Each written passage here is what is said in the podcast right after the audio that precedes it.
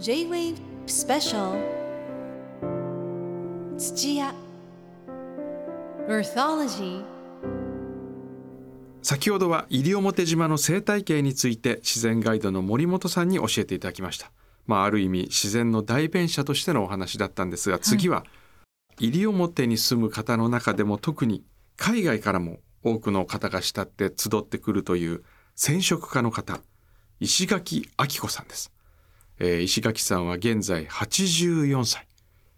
とても84歳とは思えない気丈な振る舞いにお話を伺っていると背筋が伸びる思いでした、えー続いて我々がやってきましたのは染色工房のクール工房、クール工房、ええ。はい。クールは紅のはい。梅雨と書いてはあ。クール工房ですね。この佇まいどうですか、素晴らしくデザインされてますよね、ええ。あの楽園という言葉がふさわしい感じが、自然と共生してるかのようなえデザインですよね。えそうですね。それで奥には鶏がたくさん放し飼いにされてまして、すごいですね、ええ。ここにお住まいなのは、はい。えー染色家のはい。石垣明子さん。はい志村福美さんという京都の染色家の方がいらっしゃるんですが、はい。その志村さんに指示されてそれからこの西表島で途絶えていた伝統的な染色技術を復活されたらしいです、そうなんですか、偉大な方ですね。偉大な方です。へなのでちょっと石垣さんにえはい。会いに行ってみたいと思いうます、胸が高鳴りますね、こんにちは。はい、こんにちあは。ははじめまして。はじめましてよろしくお願いしますどうぞ。失礼しま失礼します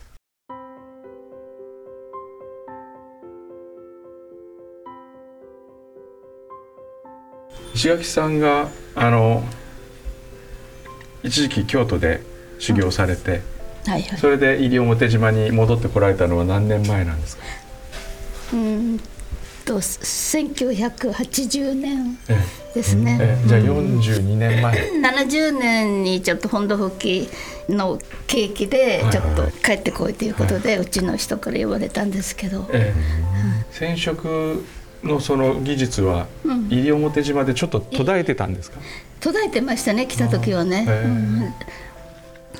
あの京都でうん学ばれてた時はい。と、うん。こっちに帰ってきて、はい。随分同じはい。染めでも違うと思うんですけど環境とか、ね。そう何が一番違います特にまあ、特に愛、まあ、世界中に愛はあるんですけどやっぱり京都の内地のはい。蓼愛ここは琉球愛インド愛、マメ科のね植物が何種類かあるんですね。まあでも非常に苦労して寒いところで愛を立てるっていうのはもうすごい一苦労だったんですけど、ここはもう一年中、そういう環境があって、う本当にスムーズにいく。今あの石垣さんのところにもかつての自分のように若い方がいっぱい集。ってくると思うんですけどそうですね。うん何を皆さん一番学んで帰ってるという印象がありやっぱりなんかあの技術は誰でも時間がかければ解決することだし、はい。本も参考書ももうこうネットでやればバーッと出てくる、だから技術以前のことやっぱりここの暮らしっていうか、そういうことをみんな感動して帰ること。例えば祭りごと、うん、3食食べること、それから毎日仕事をするっていうんじゃなくて、晴れた時はやっぱり外に出たいしというか、その都度都度その日によって全然仕事変わるので、私なんかもねもうお天気の日は外へ出るし、雨の日はやっぱり紡ぐしという、その自然の流れで仕事を決めていくので、うん。ほとんどスケジュールとかマニュアルほとんどない私のところ。は。普通はどうしてもその自分の思い通りにしなきゃいけないとか思いますけど自然にじゃあまあ身を任せるみたいな感ね。覚ですか？自分はこの色出したいと思ったらダメだって、ええ。だ出てくれるからそれをいただくっていう気持ちでいかないと、でそれをやってみると納得するんですみんな、あそうか。この色を出したいって言っても自分の思うようなものが出てくれない。それはなぜだろう。あややっぱり天気が太陽のあれがなかったからだとか。そういうのが気がつくんですね。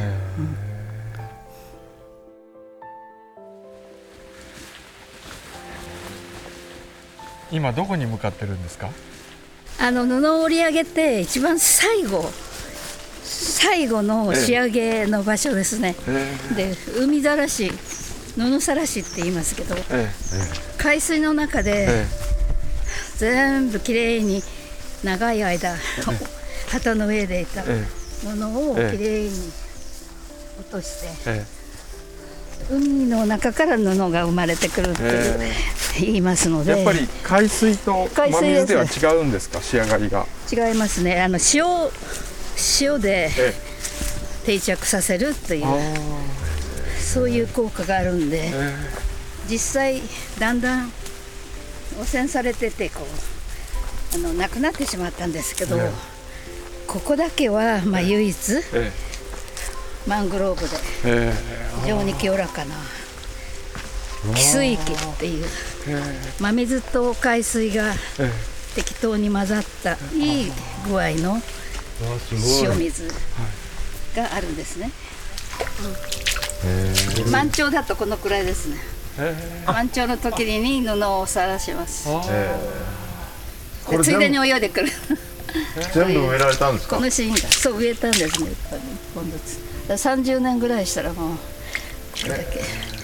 でマングローブがこう寄ったりするのでここは汽水域って言ってあの裏内側の真水が流れてきてで東シナ海の海水が来てちょうどこのマングローブのと汽水域にしか入らないねこれはね。で非常にこう綺麗な海水です。でまあ昔はどこでも海ざらしっていうのをやってたんですけど今ほら海岸線リゾートができてて生活排水でできなくなってますね。ここだけはちょっとうなり酒っていうかここ聖地なんですね。で島の人たちも大事にしてた場所ですので私たちも大事にしています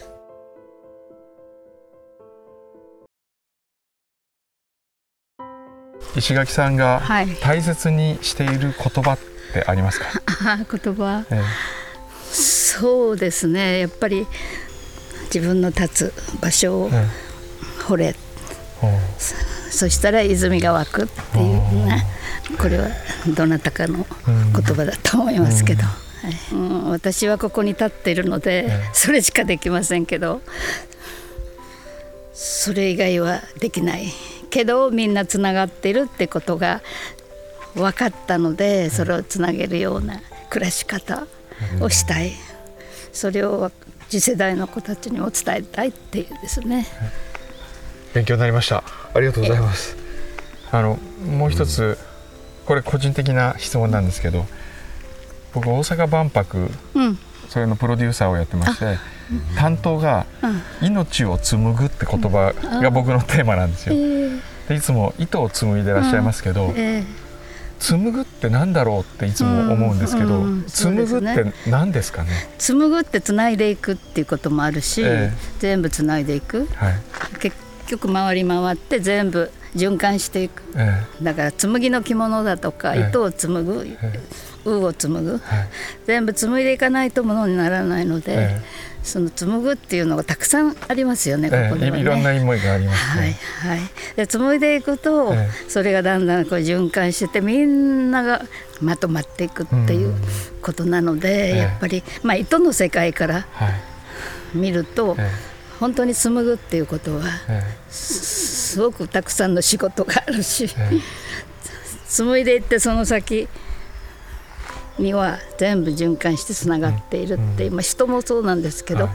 人も物もうんこともそそうだと思いますけどもやっぱり紡いでいくっていうことは、あの非常にいい言葉かなって、まあ、言葉だけではないんですけど。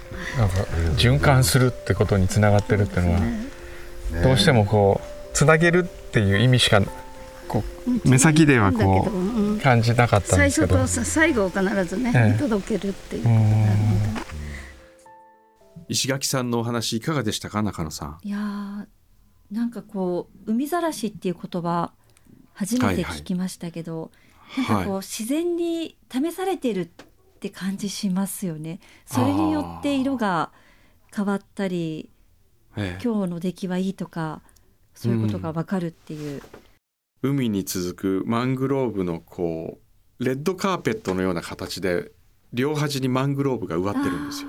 いいですね。その先に遠浅の海がこう見えてて、ねそこを歩いて海水が来てるところまで歩いてってさらす海ざらしをするっていう、あれは本当に天気がいい時はやるけど天気が悪かったらやらないとかね、自分がやらなきゃいけないから締め切りがあるからやるんじゃなくて、はい。あのお天道様が今日はいいよって言ってくれるからやるって感じですから。あのね素朴な感じ字が仕事の仕方がいいなと思いました。まさに共存ですね。ああそうですね。うん。まさに自然との共存ですね、はい。J-Wave Special 土屋 Earthology